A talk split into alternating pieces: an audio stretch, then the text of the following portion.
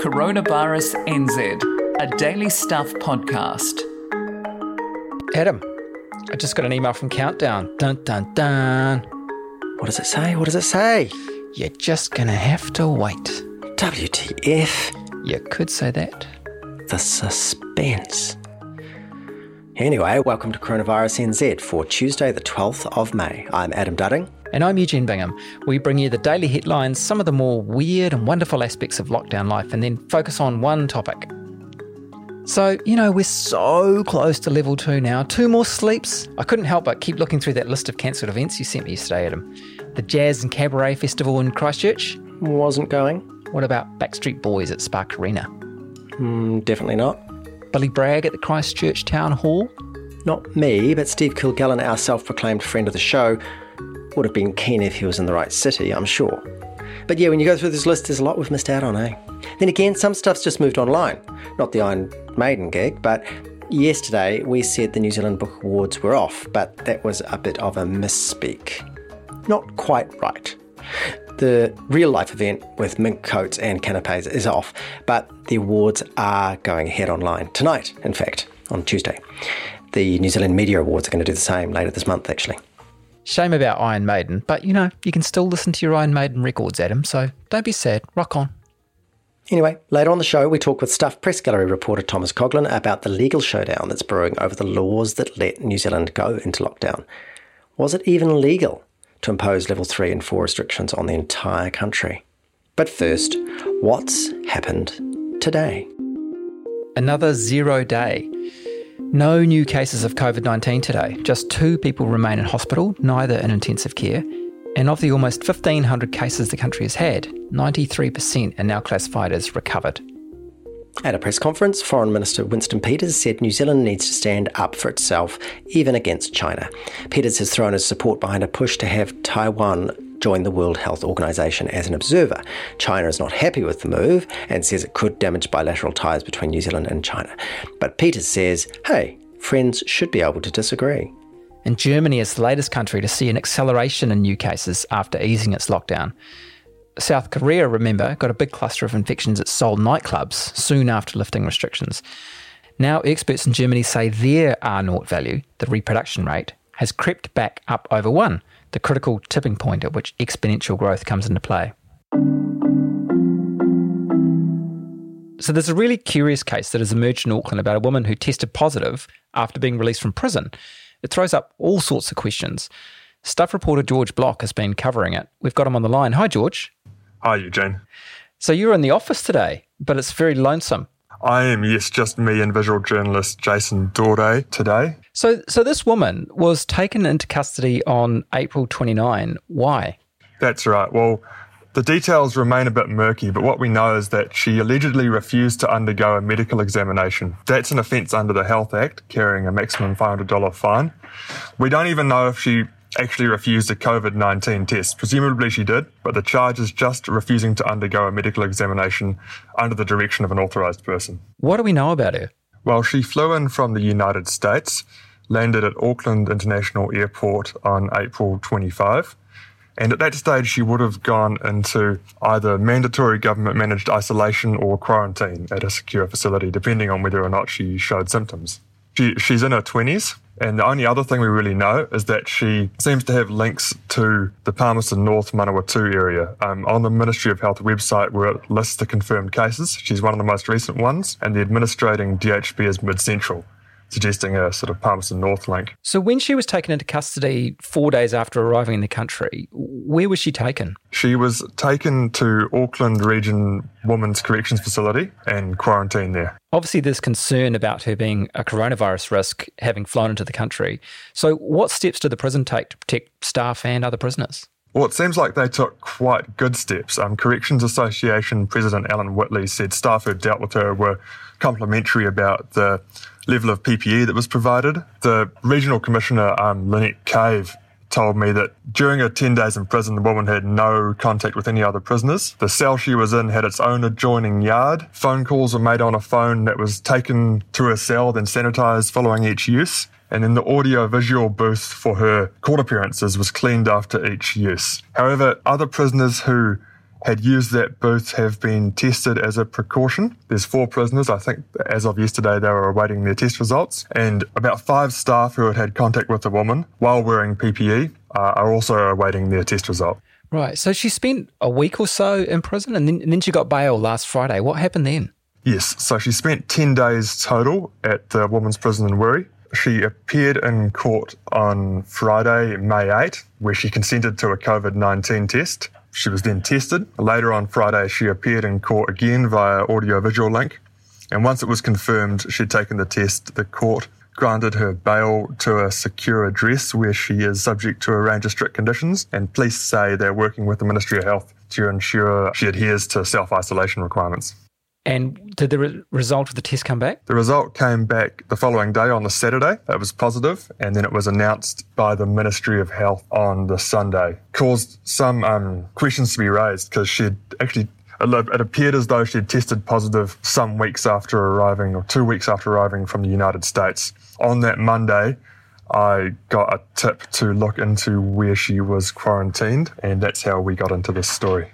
We've seen overseas what happens when coronavirus gets into a prison. It must have been quite scary for authorities dealing with this case. Yeah, really scary. There's been some terrible cases overseas. I think at Rikers Island in New York, they've had 700 people infected with coronavirus. The majority, about 440, were guards, and they've had um, at least six deaths. I think more across the across New York's jail system. In Brazil, there's been riots in prisons and protests against the restrictions, you know, lack of visitation rights. In New Zealand, we've sort of escaped that.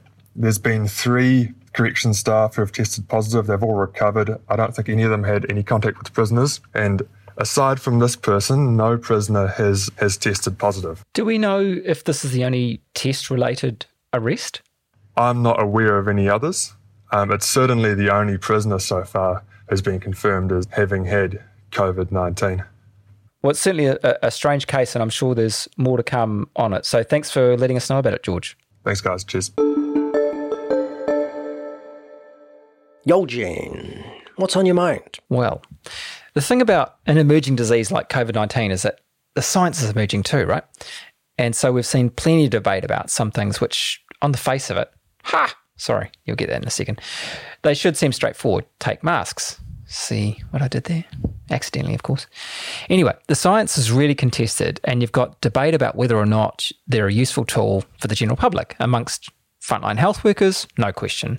But for Joe and Mary Bloggs out and about, hmm, depends on who you ask. So in New Zealand, we've had Dr. Michael Baker, who's you know a really well respected epidemiologist from Otago University, saying, "Look, I'd like to see them recommended for people travelling on public transport and planes and things like that." And then yesterday, we heard from Dr. Ashley Bloomfield say, hmm, I'm not comfortable recommending that. And he cited a review done by the Ministry of Health. I went and dug the review out, and not surprisingly, given Dr. Bloomfield's stance, the Ministry review is dismissive of the practice. First, it points out that there's been no clinical trials on the efficacy of public face coverings. Well, duh. I mean, that's not all that surprising, is it, given that the world didn't even know about COVID 19 until January. When, uh, when would there have been time for clinical trials? Okay, thanks, Einstein. It then points out that the World Health Organization is still sitting on the fence, saying there's no evidence to recommend for or against their use. The ministry's review spends quite a bit of time looking at Singapore, which made public mask wearing compulsory on April 15. But since then, the daily number of new cases is still higher than before the new rule came in. Well, that was at the time the review was published. And of course, the ministry points out that there's evidence the masks themselves could become a risk, especially if they're not worn properly or they become wet. I was going to say moist, but I didn't want to become a Justin Trudeau type meme. Anyway, given all that, it's not surprising that Dr. Bloomfield has disagreed with Dr. Baker. But there's still plenty of debate going on. A review of the evidence was recently posted on Preprint. This is one of those websites that publishes scientific articles before they've had a chance to be peer reviewed, so that needs to be taken into consideration. Anyway, this particular review, which has been cited by the New York Times as an example of the increasing scientific backing of mask wearing, was by scientists from the University of San Francisco and Oxford University and other places, and it concluded that based on all the literature around the world at this time, masks were a good thing. And they wrote, we recommend the adoption of public cloth mask wearing as an effective form of source control in conjunction with existing hygiene, distancing, and contact tracing strategies. But if you look at the comments from other scientists under that article on preprint, there are dozens and dozens of people pushing back saying, yeah, but. I kind of wonder about the way the advice on masks won't settle. I mean, scientists aren't particularly disagreeing that social distancing works or that a vaccine will be worth having or that washing your hands is good, but masks just keeps on going back and forth. Um, and one of the factors that's being cited by some health authorities is that everyone wears masks in low risk settings. There could be shortages for where they're definitely needed, such as in hospitals. So you're balancing different harms. And I, and I guess that makes some sense. But it feels a bit like the arguments that I've heard about bike helmets. You know, it, it's obvious that if you fall on your head, it's better to have a helmet on than not. But at the same time, it's been strongly argued that making bike helmets compulsory is a bad idea because people don't like helmets much, so they will cycle less. And that's bad in the long run because exercise makes you healthy and personally, as far as that bike helmet argument goes, I always thought that argument was daft because it doesn't seem to account for the fact that if helmets become socially normalised, the refuseniks are quite likely to stop refusing and we'll all be better protected and we'll still be getting the exercise. But anyway, uh, uh, the other thing that, that's curious to me about the mask advice is how it varies so much from country to country. You know, New Zealand's optional, the UK is pretty vague. Um, most Asian countries are really pro mask. You're saying Singapore into it. Um, and then in the US, the Centre for Disease Control, the CDC, uh, relatively recently has started recommending that people do wear them in public. And in the White House, everyone is going to wear them from now on. Well, everyone except for one person. I'll let you guess who. It's extra complicated in America because for some reason, like I was saying the other day, at this point in the union's history, everything quickly becomes political and partisan and divisive. So not only have you got the president refusing to wear one, did you guess right? But you've got protesters who are comparing masks to Muslim face veils, and not in a positive way. Or the shopper at a San Diego supermarket where masks were compulsory who decided to wear a Ku Klux Klan hood into the store. It's a horror show. Email inbox. So our email is viruspod at stuff.co.nz and don't forget you can drop us hey, a hey, line. Hey, you said you said you said you got an email from Countdown. Ah yeah, I did. I did. So what was that about? The the got back to you about flour and about uh, WTF and tartaric acid and yeast and baking powder. There, I've seen a bit of flour down at our supermarket, but they're still pretty short on some of those other important ingredients. I mean, so all is revealed, huh? Uh, no, it was just a press release about safety and hygiene remaining a priority at Countdown Level 2. Uh, that, that was all. Sorry about that. Eugene Bingham, you are a tease. Actually, I got an email today from Les Mills. Oh, yeah? They said they're opening up again, that's the gym, uh, and they're going to start taking my money off me again each month. Thank you very much. So that's good news, I guess. Yeah. Plague playlist. Hey, by the way, Adam, have you been auditioning someone to come in with a live performance? I've heard a bit of clarinet today. Yes, there is a unreschedulable clarinet lesson taking place on Zoom in the room that is very close to this room and separated by relatively thin walls. Um, so I was going to apologise, but actually, I don't think we need to apologise for bringing um, great clarinet scales dimly at the back of recording to the New Zealand public. Anyway, uh, but yes, play playlist just before we actually get to playing a bit, there's something that I, I, I think is pertinent to the play playlist. So, look, I love science, but sometimes I'm not sure about those studies you see which set out to confirm the blindingly obvious. You know, researchers have discovered that chocolate makes you happy, or that um, a study from Belgium confirms that a punch in the face annoys eight out of 10 people. And so now a bunch of scientists from Finland this time have uh, looked into another big question. They're asking, when you're living through a global pandemic, does listening to music make you feel better? Well, uh, they could have called us at Coronavirus NZ. I mean, why do you think we have the play playlist in the first place? We don't just play all these fragments of parody songs from YouTube to pad out the show and give us a break from talking so much. It's because we want you, the listener, to be as happy as possible in these troubled times. Of course, music is the medicine of COVID as well as the food of love. Anyway, the fact that they already know the answer hasn't put off these researchers at the Interdisciplinary Music Research Group at the University of. Give me a moment while I check the pronunciation on YouTube. Jyväskylä. University of Jyväskylä, maybe. Who have launched an online survey. And a press release about it landed in my inbox yesterday. It says the online survey, which takes about 30 minutes to complete, asks participants about their current living situation, their levels of stress and anxiety, and how they have engaged with music during the past few weeks. Quote, we want to hear from anyone and everyone, says Dr. Emily Carlson, music therapist and postdoctoral researcher. Whether you think the way you use music has changed or not, we're hoping to get participants from all over the world. So, if you like music, if you've been living through a pandemic, if this idea floats your boat, or actually, even if you just want to ruin their survey by taking part and saying, No, I listen to music because it makes me feel angry and depressed. Anyway, we've put a link to the survey in the show notes of this episode. You finished, Adam? You got quite wound up there. I think you need to lie down. Why don't I chip in with an actual plague playlist offering today? Well, it's not entirely a music offering, but bear with me. Hello. Remember this from a few weeks back? Baked potato changed my life. Baked potato showed me the way. However, could we forget? That's right. From the wonderfully clever Matt Lucas, who repurposed his genius song from years past as a fundraiser for the NHS in Britain and to provide a PSA about things you should do to avoid getting sick. Don't do it. Don't. Don't. Thank you, baked potato. Anyway, Matt Lucas has gone viral again with another piece of brilliance, this time mimicking UK Prime Minister Boris Johnson and his somewhat confusing messages about the lifting of lockdown restrictions there. So we are saying don't go to work, go to work. Don't take public transport, go to work, don't go to work. Stay indoors. If you can work from home, go to work. Don't go to work. Go outside, don't go outside. And, uh, and then we will or won't uh, do something or other. Brilliant. Have we got time for a joke from the Lorenzen family's isolation joke station? We have always got time for the Lorenzen family's isolation joke station. What wouldn't you find in a haunted house? I don't know. A living room. I, I don't get it. What's ghosts?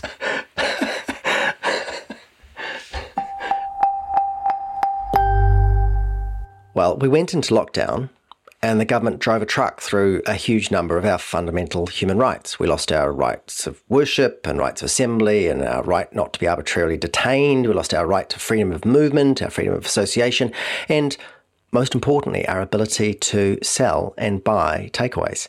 But by and large, New Zealanders accepted all this because, you know, there's a pandemic on. But then someone went to court claiming the lockdown might not have been legal, and that's when things got really interesting. Thomas Coughlan is a Stuff gallery reporter and he's been following all of this and, and knows it inside out. Hi, Thomas. Hi. Thomas, let's go back to the beginning. When the government first considered sending us into lockdown, how did it justify it? Well, uh, it's fairly obvious that uh, New Zealand's facing the biggest public health crisis um, since the Spanish flu. Um, something needed to be done. Obviously, the uh, the epidemic evidence at the time was pointing towards these lockdowns, which were um, successfully bending the curve in China and other parts of the world. Um, New Zealand essentially sort of took an off the shelf solution from those countries and implemented it here. And obviously, the epidemiological side of this has um, has been very successful. We we picked the right solution and it worked. Now, interestingly enough, there aren't laws that say um, if you want to shut down the country, this is how. Um, and there's probably a good reason for that, right? you can imagine some governments saying, let's shut down only in areas that voted for the other guys. So, actually, taking the epidemiological advice um, and turning it into something that is actually practicable uh, in a legal sense is, is really difficult. So, what specifically are they accused of having got wrong? There was obviously a challenge over these compassionate reviews for people who were placed into mandatory quarantine, who had people that they needed to see who were dying. Those compassionate reviews weren't applied uh, very well initially. They were actually all declined by health officials. So those were challenged. One thing that uh, hasn't been challenged so much, but was a live issue for the government, was the, were the human rights implications. So last week, I got a cabinet paper which lays out some of the human rights implications and it quotes advice uh, or digests advice from the Solicitor General, um, who's the government's lawyer. And the Solicitor General is quite frank, and uh, she says this is you know one of the biggest um, curtailments of human rights in New Zealand's history. Now, New Zealand's human rights are pretty flexible. And the advice from the Solicitor General is that, you know, you also obviously have the right to not die in a pandemic.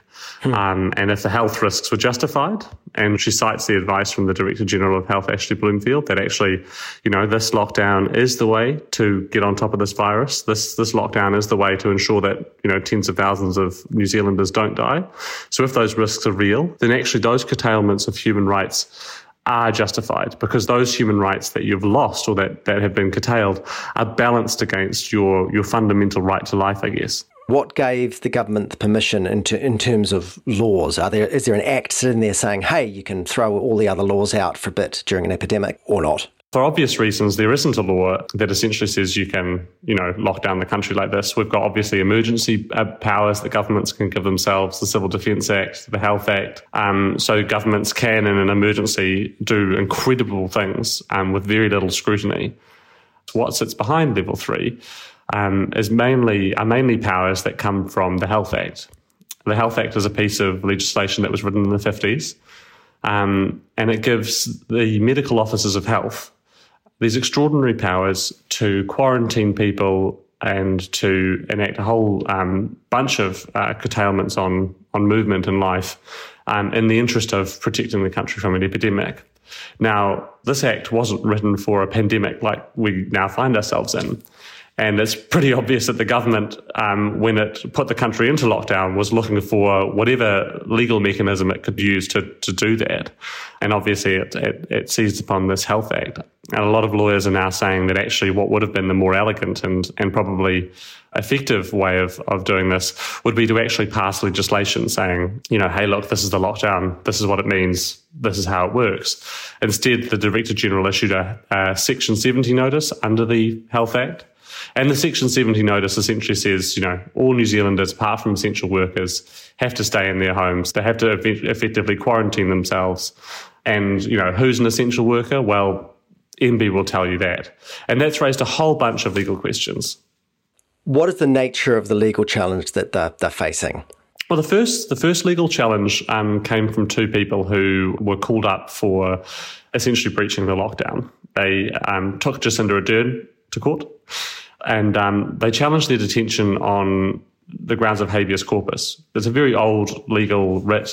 Literally, it means where is the body, and it essentially asks why they are detained. You know, and that's that's essentially um, asking asking the government to say, well, you know, if you've if you've called me up for for this, well, what are your grounds for doing so?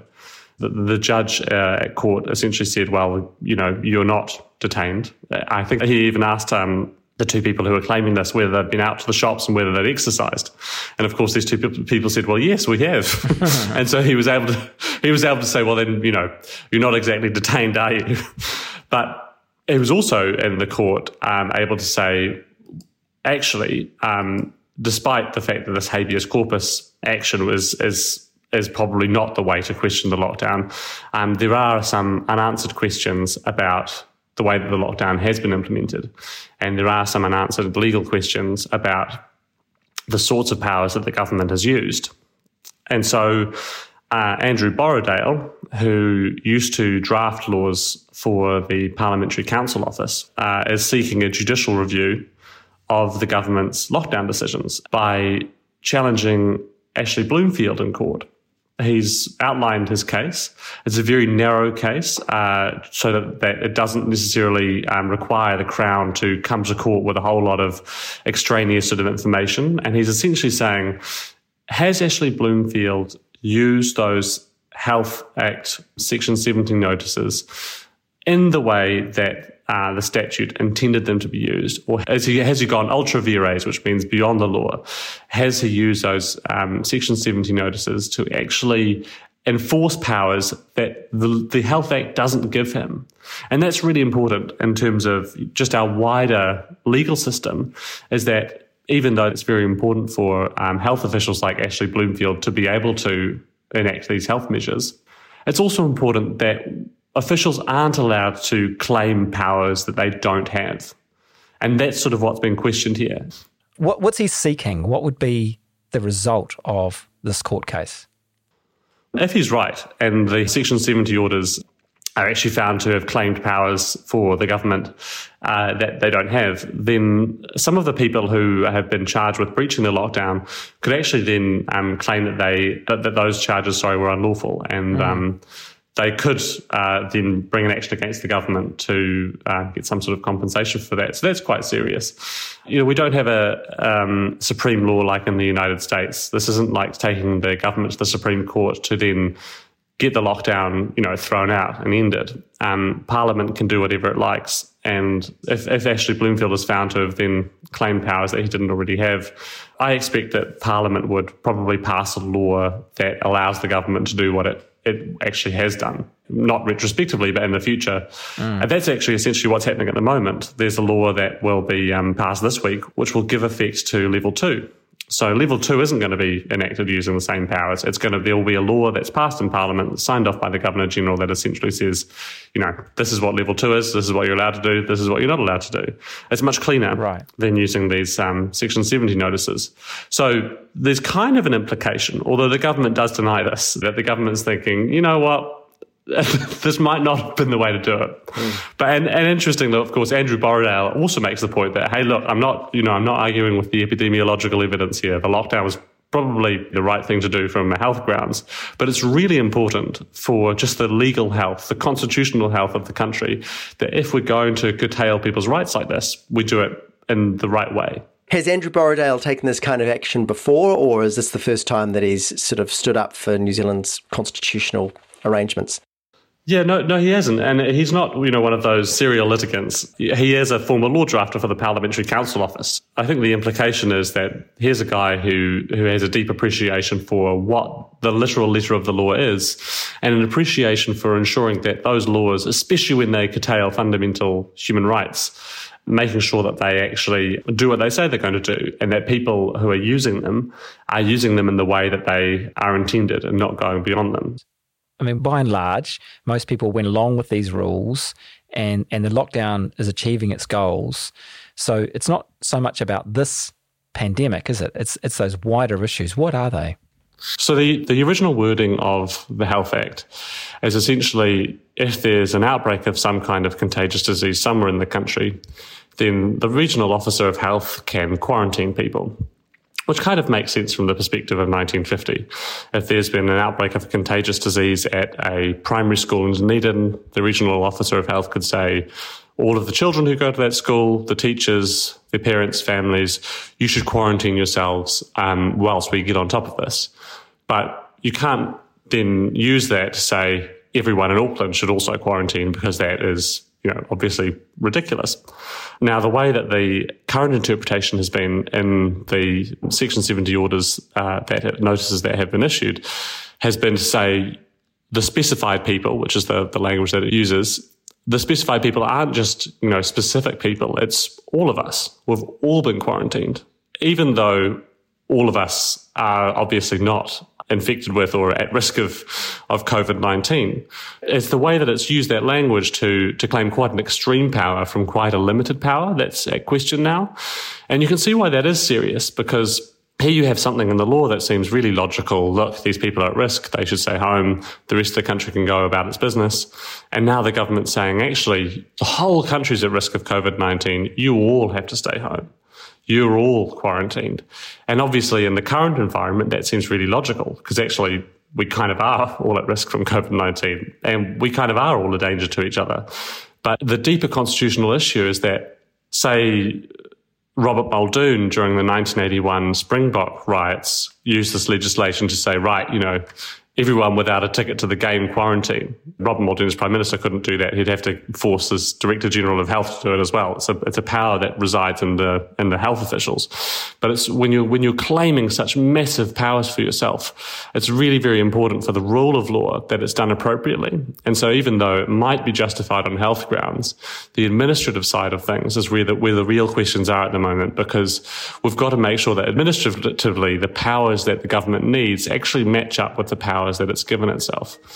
And when you're when you're in a country like New Zealand, which you know we don't really have massive constitutional checks and balances like the Americans do, we've really got to make sure that our laws are, are quite tight in this regard because these powers are immense thank you so much for explaining it to us, Thomas Coughlan. No worries. Thanks. That's the Coronavirus NZ podcast for Tuesday, the 12th of May. I'm Adam Dudding, he's Eugene Bingham. Thank you to Thomas Coughlan, George Block, Alice Liu, Catherine George, John Harderveld, Carol Hirschfeld, and the unnamed clarinet player. In case you don't already know this, you can catch us on all the podcast apps and the Stuff website. And if you want to get in touch with us, you can email viruspod at stuff.co.nz. And you can support Stuff's journalism, should you wish, by making a financial contribution via a link on the Stuff website, stuff.co.nz. Near up.